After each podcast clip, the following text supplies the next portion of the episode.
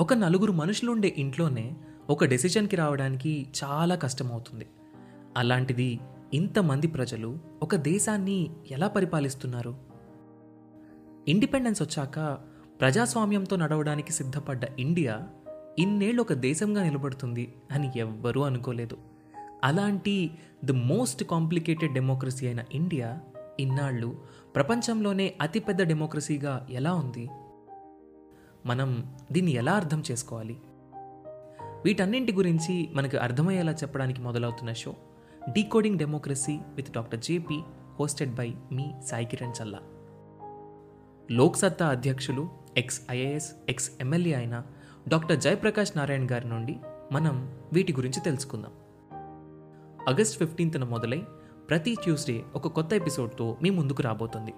ఈ షోని మీ ముందుకు తీసుకొస్తుంది Kathanika media in collaboration with FDR.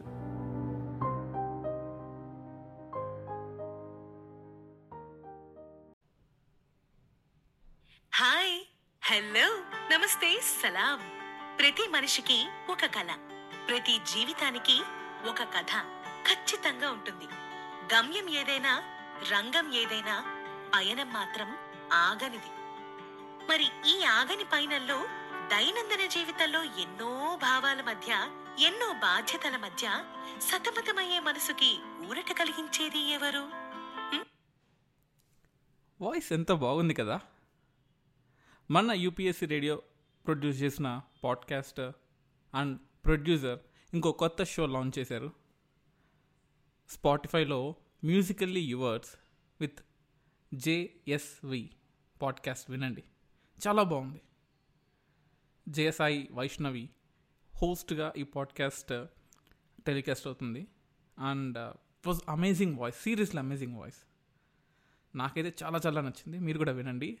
Description link నేను కింద ఐ మీన్ డిస్క్రిప్షన్లో లింక్ ఇస్తాను. సో స్టే ట్యూన్డ్ సో మీరు చదువుకుంటూ మధ్య మధ్యలో అలా ఒక చిన్న పాడ్కాస్ట్ని ఒక యూనో ఇన్స్పైరింగ్ పాడ్కాస్ట్ని వింటే చాలా చాలా బాగుంటుంది కదా. అది మన యూపీఎస్సీ రేడియో ప్రొడక్షన్ హౌస్ నుంచి కథానిక మీడియా ప్రొడక్షన్ హౌస్ నుంచి వస్తున్న ఇంకొక podcast.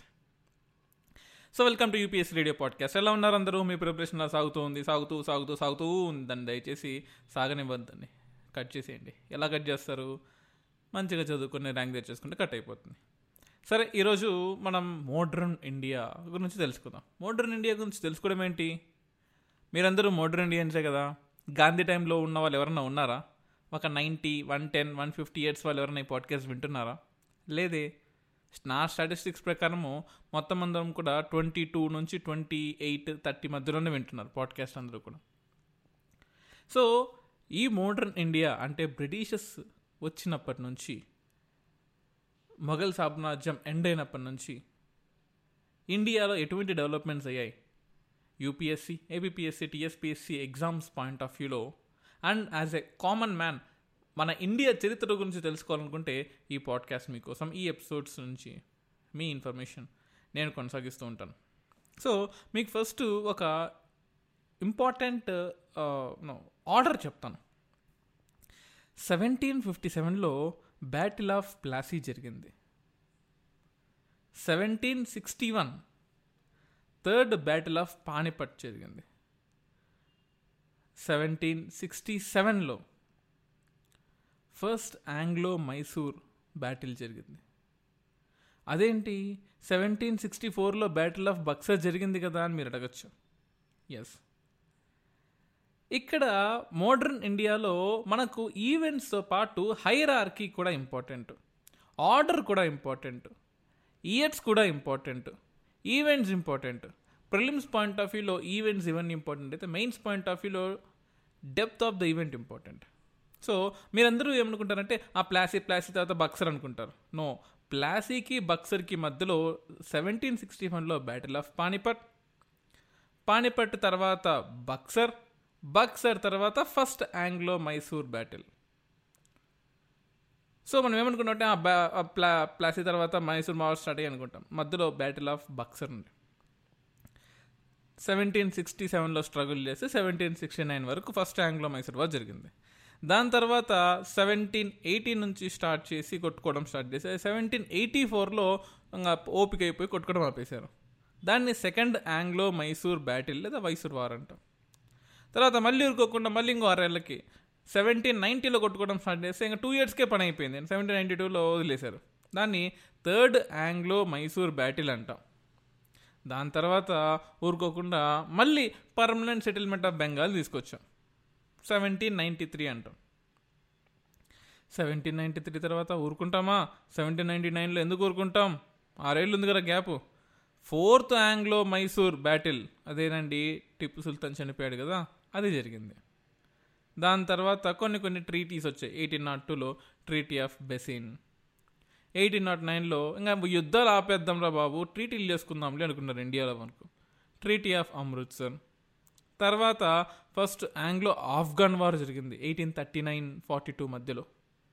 దాని తర్వాత ఎయిటీన్ ఫార్టీ ఫైవ్ నుంచి ఫార్టీ సిక్స్ మధ్యలో ఫస్ట్ ఆంగ్లో సిక్ వార్ కూడా జరిగింది. నేను ఒకసారి రిపీట్ చేస్తాను ఇవన్నీ కూడా. జస్ట్ ఒకసారి క్లీన్గా కళ్ళు మూసుకుని వినండి. డ్రైవ్ చేసేటప్పుడు మాత్రం కళ్ళు మూసుకుని వినద్దు కళ్ళు తెచ్చుకునే వినండి.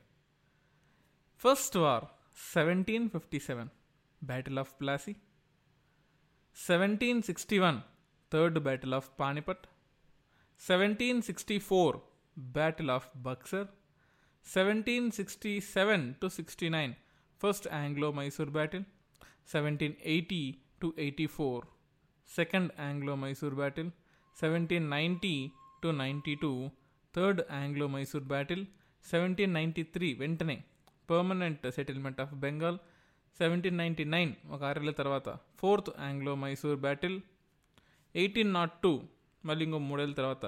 Treaty of Bassein eighteen naught nine treaty of Amritsar almost ఒక ఏడేళ్ళ తర్వాత. మళ్ళీ దానికి ఒక ఆల్మోస్ట్ ముప్పై ఏళ్ళ తర్వాత ఫస్ట్ ఆంగ్లో ఆఫ్ఘాన్ వార్ దానికి ఇంకొక నాలుగేళ్ళ ఐదేళ్ళ తర్వాత ఎయిటీన్ ఫార్టీ ఫైవ్లో ఫస్ట్ ఆంగ్లో సిక్ వార్ జరిగింది. ఇది ఇన్ని గొడవలు పడ్డారు. గొడవలు పడితే కానీ మన ఫ్రీడమ్ స్ట్రగుల్ రాలేదు. ఇదేంటి? ఫ్రీడమ్ స్ట్రగుల్ కాదు. దీని తర్వాతే ఉంది అసలు సంగతి.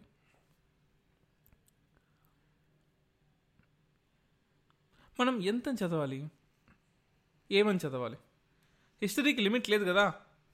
ఇప్పుడు ఒక మూడు వందల ఏళ్ళతో జరిగింది మనం ఆల్మోస్ట్ ఒక ఒక ముప్పై నిమిషాల పాడ్కాస్ట్ ఎలా చదువుకుంటాం? కుదరదు.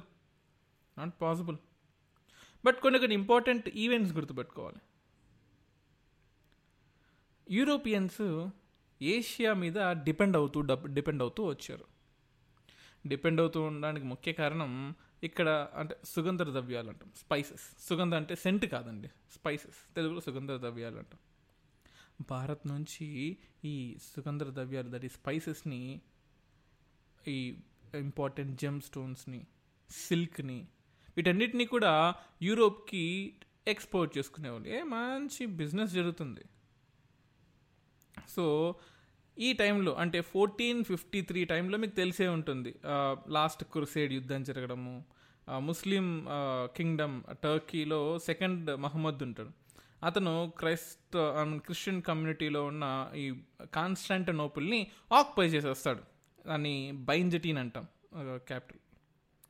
బైంజటీన్ కింగ్డమ్లో ఉన్న కాన్స్టాంటనోపుల్ని ఆక్యుపై చేస్తాడు. అప్పుడు ఏమవుతుంది? దాన్ని బైంజటీన్ని అంటే ఈ కాన్స్టాంటనోపుల్ని మా పేరు మార్చేస్తాడు. ఇస్తాన్బుల్ అని పేరు పెట్టేస్తాడు. సో యూరోపియన్స్కి ఇండియా రావడానికి అవకాశం లేకుండా పోయింది. సౌత్ ఈస్ట్ ఏషియాకి రావడానికి అవకాశం లేకుండా పోయింది. ఎందుకంటే రోడ్ మార్గం క్లోజ్ అయిపోయింది. అరే ఏం చేయాలి? మీరు అనగచ్చు. అదేమన్నా ఒక చిన్న బ్రిడ్జా క్లోజ్ చేస్తే క్లోజ్ అయిపోవడానికి పక్క నుంచి రమ్మను యువతల నుంచి రమ్మను. కుదరదండి. పైన కకాస్ మౌంటైన్స్ ఉంటాయి. దానికి లెఫ్ట్ సైడ్ ఆల్స్ మౌంటైన్స్ ఉంటాయి. దానికి మధ్యలో మెడిటరేనియన్ సీ ఉంటుంది. సో ఒక సైడు బ్లాక్ సీ ఒక సైడ్ క్యాస్పియన్ సీ ఒక సైడు మెడిటరేనియన్ సీ ఈ మూడు సీల మధ్యలో టర్కీ ఉంటుంది. ఆ టర్కీ నుంచి నడుచుకుంటూ రావాలి లేదా అలా పైకి రష్యా వరకు పోలాండ్ జర్మనీ పోలాండ్ అక్కడి నుంచి స్లోవేకియా లేదా ఆ రూట్లో జార్జియా రష్యా టర్కమినిస్తాన్ ఉజ్బెకిస్తాన్ ఈ రూట్లో రావాలి. చాలా కష్టమండి ఆ రూట్లో రావడం. ఎందుకంటే చల్ల ప్రదేశం అదంతా కూడా ఇప్పుడంటే స్వెటర్లు ఇవే వేసుకుంటాం. అప్పట్లో చాలా కష్టం. It's not possible so tropical రోడ్డే వాళ్ళకి ప్రిఫరబుల్ సో ట్రాపికల్ రోడ్డే క్లోజ్ చేసి పడేసావు. ఏం చేయాలి అర్థం కాలే అసలు. ఇన్ఫ్యాక్ట్ ఈ ముస్లిమ్స్కి క్రైస్తవులకి మధ్యలో ఒక త్రీ క్రూసెడ్ వార్డ్స్ జరిగాయి. మన కోసం. మన కోసం వాళ్ళు కొట్టుకున్నారు ఆల్రెడీ సో అంటే ఇండియా కోసం నా ఉద్దేశం. అప్పుడు ఈ యూరోప్లో పోర్చుగల్ రాజు ఒక ఉండేవాడు. కింగ్ జాన్ ఉన్ కాదు కింగ్ జాన్ వన్. అతని కొడుకు హెని హెన్ హెన్రీ ఒక ఇన్ఫాంట్ హెన్రీ అంట. ఒక పెద్ద ఒక కాలేజ్ స్టార్ట్ చేశాడు. ఎక్స్ప్లోరేషన్ ఎలా చేయాలి అని చెప్పేసి. అతన్ని నావిగేటర్ అంటాం that is different case.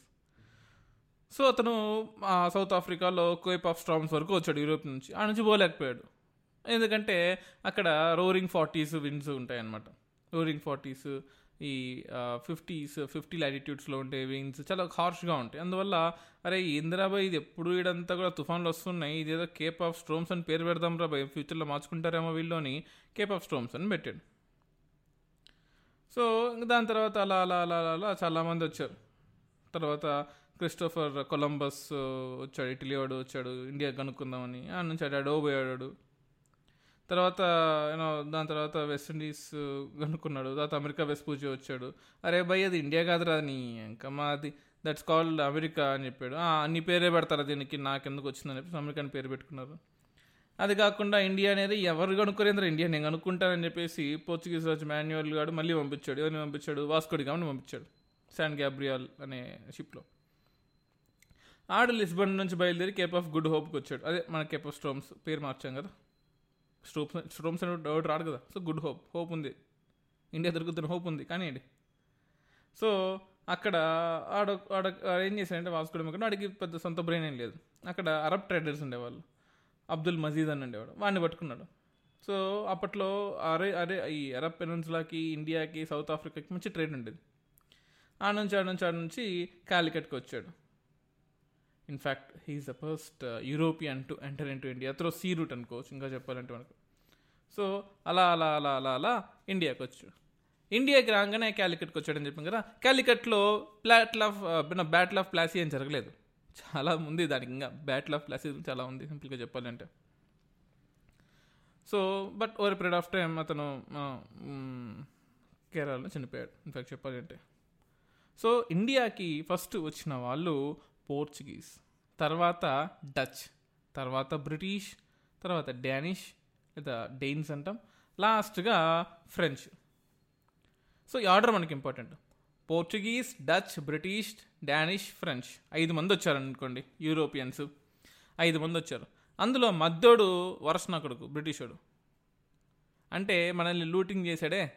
మరి మిగతా వాళ్ళే మనల్ని హారతి ఇచ్చి పూజ చేశారా? వాళ్ళు లూట్ చేశారు అందరూ లూట్ చేశారు. అందులో ఎక్కువ కాలం లూట్ చేసినవాడు మధ్యలో వాడు. ఎవడు? బ్రిటిష్. సో ఫస్ట్ వచ్చింది ఎవడు? పోర్చుగీస్. మంచి పోర్ష్ కార్లో వచ్చాడు. డచ్ వాడిని తీసుకొచ్చాడు. యాడికి వచ్చాడు? బ్రిటిష్ వాడు బ్రిటిష్ వాడి దగ్గరికి వచ్చాడు. ఆ నుంచి డేన్స్కి వచ్చారు ఆ నుంచి ఫ్రెంచ్ వాడికి వచ్చారు. గుర్తుపెట్టుకోండి easy. It's very easy to remember. అంటే ఫస్ట్ లెటర్స్లో గుర్తుపెట్టుకుంటారో మీ ఇష్టం. పిడిబిడిఎఫ్ బాగుందండి మనకి లేదు. పిడిబిడిఎఫ్ లేదా P DBDF Portuguese Dutch British Danish and French మీకు ఇయర్స్ ఇంపార్టెంట్ తెలుసా? ఫర్ ఫర్ ఎగ్జాంపుల్ పోర్చుగీస్ వాడు వచ్చాడు. ఎప్పుడు వచ్చాడు? ఫోర్టీన్ నైంటీ ఎయిట్లో వచ్చాడు. డచ్చోడు సిక్స్టీన్ నాట్ ఫైవ్లో వచ్చాడు. అంటే ఆల్మోస్ట్ వందేళ్ళ గ్యాప్ ఉంది పోర్చుగీస్కి డచ్ డచ్చోడు రాగానే ఇంకా బ్రిటన్ బ్రిటిష్ వాడు ఆకుండా మూడేళ్ళకి వచ్చేసాడు. సిక్స్టీన్ నాట్ ఎయిట్లో వచ్చాడు. డేన్సోడు సిక్స్టీన్ ట్వంటీలో వచ్చాడు. లాస్ట్ ఇంకా మేల్కున్నాడు ఫ్రెంచ్ వాడు అరే ఏంద్ర అందరూ వెళ్ళిపోతున్నారు అడిగిపోతున్నాను వదిలేసి నేను వస్తా అని చెప్పేసి సిక్స్టీన్ సిక్స్టీ ఎయిట్లో వచ్చాడు. ఫర్ ఎగ్జాంపుల్ ఫస్ట్ కంపెనీ తీసుకున్నట్లయితే పోర్చుగీస్ వాడు క్యాలికట్లో స్టార్ట్ చేశాడు. ఫిఫ్టీన్ హండ్రెడ్లో అలా వచ్చిన టూ ఇయర్స్కి స్టార్ట్ చేశాడు. ఇంకా డచ్ వాడు వచ్చిన గంట కూడా ఆగలేదు వెంటనే మసిపట్లోకి వెళ్ళిపోయి స్టార్ట్ చేశాడు. బ్రిటిష్ వాడు అట్లా కాదు మెల్లగా చూసుకున్నాడు. ఏడ పెట్టాలి నేను? ఒక రూపాయి పెట్టాలి నేను ఎందుకు పెట్టాలి? సిక్స్టీన్ నాట్ ఎయిట్లో వచ్చి సూరత్లో సిక్స్టీన్ థర్టీన్ వరకు పెట్టలేదు తెలుసా వాడు? డచ్ వాడికి కొంచెం తుత్తర ఎక్కువ. వెంటనే పెట్టేశాడు. డేన్స్ వాడు అయితే సిక్స్టీన్ ట్వంటీలో వచ్చాడు కదా వాడు అంతే. డచ్ డేన్స్ ఈ డచ్లోళ్ళు డేన్స్లోళ్ళు డీడీలు అందరూ ఇట్లే ఉంటారు. సో వాడు సిక్స్ ట్వంటీలో కంపెనీ పెట్టేశాడు. ఈ తరగంబాడి అంటాం. కరకంబాడి కాదు తిరుపతిలో ఉంటుంది. Tharangambadi. French French sixteen eighty sixty ఎయిట్లో వస్తే సూరత్ తోడు అరే ఇప్పటికీ లేట్ చూడండి నిజంగా లేట్ అయిపోయింది. ఇప్పటికి అందరూ పెట్టేశారు. నేను నేను ఇన్స్టిట్యూట్ పెడతాను నేను ఒక కంపెనీ పెడతానని చెప్పేసి సూరత్లో సిక్స్టీన్ సిక్స్టీ ఎయిట్లో పెట్టేశాడు. అది that is very very important for example Portuguese చూసుకున్నట్లయితే వాళ్ళ ఇంపార్టెంట్ ప్లేసెస్ ఏంటంటే క్యాలికట్ ఒకటి కొచ్చిను కన్నూరు అంటే కేరళలో అలా కాకుండా బాంబే సాల్సెట్టి బెసిన్ బేసిన్ ఇవన్నీ మహారాష్ట్రలో. గోవాకు వచ్చారు గోవాలో అంతా కొంకణ్ ఏరియా అంటాం గోవాని. అలాగే సూరత్ భావ్నగర్ అంటే ఇప్పుడు ప్రస్తుతం క్రూడల్ రిజర్వ్స్ ఉన్నాయి కదా. డయ్యు దామన్ గుజరాత్లో. కో- తమిళనాడులో శాంతోమ్ అంటాం. అలాగే ఆంధ్రాలో నాగపట్నం లేదా మచిలీపట్నం పట్టణాలు ఉంటాయి ఆంధ్రాలో అంతా అలాగే బెంగాల్లో హుగ్లీ చిట్టగాంగ్ సద్గావ్ ఉంటాం ఈ ప్లేసెస్లోకి వచ్చారు. ఎవరు వీళ్ళందరూ ఎవరు? Portuguese Portuguese waste geese Portuguese. నిజంగా వేస్ట్ వల్ల మంచి వాళ్ళు చూద్దాం. బట్ ఇన్ఫ్యాక్ట్ ఒక పీరియడ్ ఆఫ్ టైం ఈ ఇస్లామిక్ కింగ్డమ్స్ ఏవైతే ఉన్నాయో అవి ఒక పీరియడ్ ఆఫ్ టైం కొంచెం పడిపోతూ పడిపోతూ పడిపోతూ వచ్చాయి. ముస్లిమ్స్ కింగ్డమ్స్ కన్నా ఈ పోర్చుగీస్ షిప్స్ బాగా పవర్ఫుల్ ఉండేవి. అట్ ద సేమ్ టైం పర్షియాలో కొంచెం యూనో డిఫరెన్సెస్ రావడము అలా అలా కొన్ని కొన్ని ఇష్యూస్ వల్ల పోర్చుగీస్ యొక్క ఇది పెరుగుతూ వచ్చింది. సో అప్పుడు వాళ్ళు ఫస్ట్ క్యాలికట్కి వచ్చారు. ఎప్పుడు వచ్చారు గుర్తుందా? ఫోర్టీన్ నైంటీ ఎయిట్లో క్యాలికట్కి వస్తే ఫస్ట్ కంపెనీ స్టార్ట్ చేసింది ఫిఫ్టీన్ హండ్రెడ్లో. Two years two years rest తీసుకున్నారు. రెస్ట్ తీసుకొని అప్పుడు స్టార్ట్ చేశారు. So that is how you know Portuguese came to India అంటే ఎలా వచ్చారు అనేది చెప్పాను మీకు. బట్ ఇక్కడ మనకు అందరు గవర్నర్స్ గురించి తెలుసుకోవాలంటే అక్కర్లేదు. బట్ ఫ్రాన్సిస్ ఫ్రాన్సిస్ కోడియా ఆల్మిడా అంటాం. అంటే ఈ ఎవడైతే బ్లూ వాటర్ పాలసీని స్టార్ట్ చేశాడో వాడు. అంటే ఇన్ఫ్యాక్ట్ ఈ హిందూ మహాసముద్రం ఇండియన్ ఓషన్ మీద ఆధిపత్యం చేయడానికి కోసం ఈ బ్లూ వాటర్ పాలసీని తీసుకొచ్చాడు. ఇన్ఫ్యాక్ట్ ఇతను ఆల్మోస్ట్ ఒక తొమ్మిదేళ్ళకి ఫిఫ్టీన్ నాట్ నైన్లో ఈజిప్ట్పై యుద్ధం చేసి చేస్తూ చేస్తూ మరుగా సో జస్ట్ చచ్చిపోయాడని చెప్పేసి పోర్చుగీస్ కింగ్డమ్ మొత్తం వదిలేసుకోలేదు కదా? తర్వాత ఆల్బుకర్స్ వచ్చాడు. ఈ గోవాలో కొంచెం ఇది చేసుకోవడము నెక్స్ట్ ఏంటి? ఎంజాయ్మెంట్ కాదు. ఫ్యాక్టరీస్ తయారు చేసుకోవడము. దాంతోపాటు ఇతను బా బ్లూ వాటర్ పాలసీని అబాలిష్ చేశాడు. అరే ఈ ఇందిరా బ్లూ వాటర్ పాలసీ నీకు ల్యాండ్ చూసుకోకుండా సముద్రం నీకెందుకు నాకు అర్థం కాదు అని చెప్పాడు. అలాగే సతీని ఫస్ట్ టైం ఇతను అబాలిష్ చేశాడు. మనం బ్రిటిషర్స్ అనుకుంటాం. అరే బ్రిటిషర్స్ కదా సతీని ఇవన్నీ అబాలిష్ చేసిన సతీని అబాలిష్ చేసింది ఇతను. ఆల్బుకర్స్. ఇన్ఫ్యాక్ట్ ఆల్బుకర్స్ వల్లే పోర్చుగీస్ కింగ్డమ్ బాగా డెవలప్ అయింది. ఎస్ తర్వాత నేను నేనోడో కున్హా అంటాం. అది అంత గొప్ప అంటే కొన్ని డెవలప్ చేశాడు. బట్ మార్టిన్ ఆల్ఫాన్సా డిసౌజా అంటాం. ఆల్ఫాన్సా మ్యాంగోస్ అతని నుంచి వచ్చాయి. ఇతను క్రిస్టియన్ రిలీజియన్ యొక్క రిలీజియన్ స్ప్రెడ్ చేసే అతను. ఇన్ఫాక్ట్ చెప్పాలంటే సెయింట్స్ సెయింట్ ఫ్రాన్సిస్కో జేవియర్ అంటాం. ఇప్పటికీ సమాధి అక్కడే ఉంటుంది గోవాలో ఉంటుంది. సో అలా అలా అలా అలా డెవలప్ అయ్యారు. But over period of time వాళ్ళకి బ్రెజిల్లో మంచి ఇంట్రెస్ట్ ఉంది ఇండియా కన్నా. సో రేపు పోండ్రా పోయి మా మీరు ఎక్కడైనా ఉన్నారు ఎవరు లేరా? అందుకని బ్రెజిల్కి వెళ్ళిపోయారు. సో బ్రెజిల్లో అలా అలా అలా they start in fact printing press start చేసింది వీళ్ళే ఇండియాలో ఇన్ఫ్యాక్ట్ గోవాలో స్టార్ట్ చేశారు ప్రింటింగ్ ప్రెస్ దాంతోపాటు ఆల్మోస్ట్ డిసోజ్ అయితే almost seven to ten lakh మెంబర్స్ని క్రిస్టియన్స్గా మార్చాడు. ఓకే వా లిస్ట్ వాళ్ళు చేసుకుందాం మనకు అనవసరం. తర్వాత డచ్చోడు వచ్చాడు. డచ్చోడు మచిలీపట్నం వచ్చాడు. నిజాంపట్నం వచ్చాడు. నాగపట్నం వచ్చాడు. సూరత్ వచ్చాడు. కొచ్చిన్ చాలా ప్లేసెస్ వచ్చాడు తెలుసా డచ్చోడు కూడా. బట్ డచ్లో మనం గుర్తుపెట్టుకోవాల్సింది ఏం లేదంటే జస్ట్ హైదరాబాద్ కింగ్డమ్ అప్పట్లో మహమ్మద్ కులీ కుతుబ్ షా ఉండేది కదా. సో అతని టైంలో అతనికి పర్మిషన్స్ రావడము అతను ఇన్ఫాక్ట్ డచ్ వారు ఇండిగోని సమ్ వెరైటీస్ ఆఫ్ రైస్ని ఓపీఎంని సాల్ట్ని ఇలాంటివన్నీ కూడా ఇండియా నుంచి ఎక్స్పోర్ట్ చేసుకునేవాళ్ళు. అంటే వాళ్ళకి కావాలి కాబట్టి. సో ఇన్ఫ్యాక్ట్ మీకు మీకు ప్లాసీలో వస్తుంది. బట్ ఈ మీర్ జాఫర్ ఎవడైతే ఉన్నాడో ఈ Mir Jafar for example Clive ఉన్నాడు కదా who became the master of Bengal. And that worst fellow Clive encouraged Mir Jafar. తెలుసుగా తెలిసి ఉంటుంది మీకు ఇది అసలు ఈ బ్యాటిల్ రావడానికి అదే కారణం. In fact Sirajuddaula was killed by his own people కదా? అండ్ మీర్ జాఫర్ వాడి బదులు వచ్చేసాడు కదా మీర్ జాఫర్ అంటే నేను ప్లాసీలోకి వెళ్ళట్లేదు చెప్తున్నాను. ఈ మీర్ జాఫర్కి హెల్ప్ చేసిన వాడు టచ్ అనమాట అదొకటి గుర్తుపెట్టుకోండి. అది. ఇన్ఫ్యాక్ట్ రాబర్ట్ రాబర్ట్ క్లైవ్ చేతిలో ఈ డచ్ వాళ్ళు ఓడిపోయారు. అది. తర్వాత వచ్చినాడు బ్రిటిష్ వాడయ్యా ఇంకా ఈడి గురించి చెప్పాలంటే చెప్పాలంటే చెప్పాలంటే ఉంటుంది. ఎంత చెప్పినా తక్కువ బ్రిటిష్ వాడి గురించి. అసలు మొత్తం మన హిస్టరీలో మన ఏన్షియంట్ మన మోడర్న్ హిస్టరీలో మొత్తం వీళ్ళ గురించే ఉంటుంది. వీడిని మనం ఎట్టగొట్టాము వీడి మనల్ని ఎట్టగొట్టాడు. వీడి మనం ఎట్టగొట్టాము వీడి మనల్ని ఎట్టగొట్టాడు. చూద్దాం. ఈ బ్రిటిష్ గురించి ఇంత చిన్న విషయమేం కాదు. So there is so much about British that you have to understand yes చాలా ఉంది తెలుసు బ్రిటిష్ గురించి తెలుసుకోవడానికి? అంత ఎంత చిన్న విషయం కాదు. There are so much that you have to understand for example Carnatic wars కానీ ఫస్ట్ కర్ణాటిక్ వార్ కానీ ఈ చంద సాహ తర్వాత ఈ ఫ్రెంచ్లో ఈ చంద సాహబ్ ఉంటాడు ఫ్రెంచ్ సపోర్ట్ చేస్తున్నాడు. ఆ బ్రిటిష్ వాడినేమో అన్వరుద్దీన్ సపోర్ట్ చేశాడు. తర్వాత ఈ బార్నెట్ ఈ ఫ్రెండ్షిప్ని డిస్ డిస్టార్జ్ చేయడము అది డూప్లేగా రావడము ఇవన్నీ కూడా చాలా చాలా ఉన్నాయి. ఇవన్నీ నేను మీకు చెప్తాను. But I want you to understand about battle of Plassey.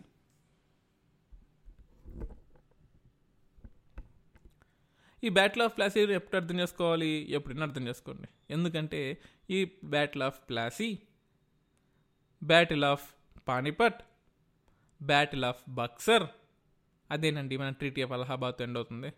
Anglo Mysore అంటే first Mysore war treaty of Madras end అవుతుంది. సెకండ్ మైసూర్ వారు తర్వాత ట్రీటీ ఆఫ్ మ్యాంగ్లూర్తో ఎండ్ అవుతుంది. Third Anglo Mysore war treaty of శ్రీరంగపట్నంతో end అవుతుంది. ఫోర్త్ ఆంగ్లో మైసూర్ వారు మన subsidiary alliance సిస్టమ్తో ఆ treaty of బసిన్తో వీటితో అయిపోతుంది. తర్వాత ట్రీటీ మన కొన్ని ట్రీటీస్ కానీ ట్రీటీ ఆఫ్ అమృత్సర్ అలాగే ఫస్ట్ యాంగ్లో ఆఫ్ఘన్ వారు ఫస్ట్ సిక్ వారు మన లాహోర్లో ట్రీటీ ఒక ట్రీటీ జరుగుతుంది. మన బ్రిటిష్ వాళ్ళు మన మహారాజా దులీప్ సింగ్ అప్పట్లో పంజాబ్ పంజాబ్ని రూల్ చేసేవాడు. ఈ సిక్స్ ఈ జలంధర్ దోబ్ నుంచి వెళ్ళిపోవడం ఇవన్నీ జరిగాయి. నేను చెప్తాను మీకు. సో ఇవన్నీ కూడా నెక్స్ట్ స్టెప్స్లో చెప్తాను. బట్ మన పాడ్కాస్ట్ని సబ్స్క్రైబ్ చేసుకోండి. మీ ఫ్రెండ్స్ షేర్ చేయండి. I need I need your help we need your help so మీకోసం మన కోసం ఇంత చేసుకున్నాం. సో మనం చేయాల్సింది మన పాడ్కాస్ట్ని మన ఫ్రెండ్స్తో షేర్ చేయడం. ఎలా చేస్తారు? Spotify Jio Saavn Google podcast Apple podcast మీరు ఎక్కడ విన్నా సరే లింక్ షేర్ చేయండి. మీ ఫ్రెండ్కి చెప్పండి. Thank you. Love you all. ఒక నలుగురు మనుషులు ఉండే ఇంట్లోనే ఒక డెసిషన్కి రావడానికి చాలా కష్టమవుతుంది. అలాంటిది ఇంతమంది ప్రజలు ఒక దేశాన్ని ఎలా పరిపాలిస్తున్నారు? ఇండిపెండెన్స్ వచ్చాక ప్రజాస్వామ్యంతో నడవడానికి సిద్ధపడ్డ ఇండియా ఇన్నేళ్ళు ఒక దేశంగా నిలబడుతుంది అని ఎవ్వరూ అనుకోలేదు. అలాంటి ది మోస్ట్ కాంప్లికేటెడ్ డెమోక్రసీ అయిన ఇండియా ఇన్నాళ్ళు ప్రపంచంలోనే అతిపెద్ద డెమోక్రసీగా ఎలా ఉంది? మనం దీన్ని ఎలా అర్థం చేసుకోవాలి? వీటన్నింటి గురించి మనకు అర్థమయ్యేలా చెప్పడానికి మొదలవుతున్న show decoding democracy with doctor JP hosted by మీ సాయి కిరణ్ చల్లా. లోక్సత్తా అధ్యక్షులు ఎక్స్ ఐఏఎస్ ఎక్స్ ఎమ్మెల్యే అయిన డాక్టర్ జయప్రకాష్ నారాయణ్ గారి నుండి మనం వీటి గురించి తెలుసుకుందాం. ఆగస్ట్ ఫిఫ్టీన్త్న మొదలై ప్రతి ట్యూస్డే ఒక కొత్త ఎపిసోడ్తో మీ ముందుకు రాబోతుంది. ఈ షోని మీ ముందుకు తీసుకొస్తుంది Kathanika media in collaboration with FDR.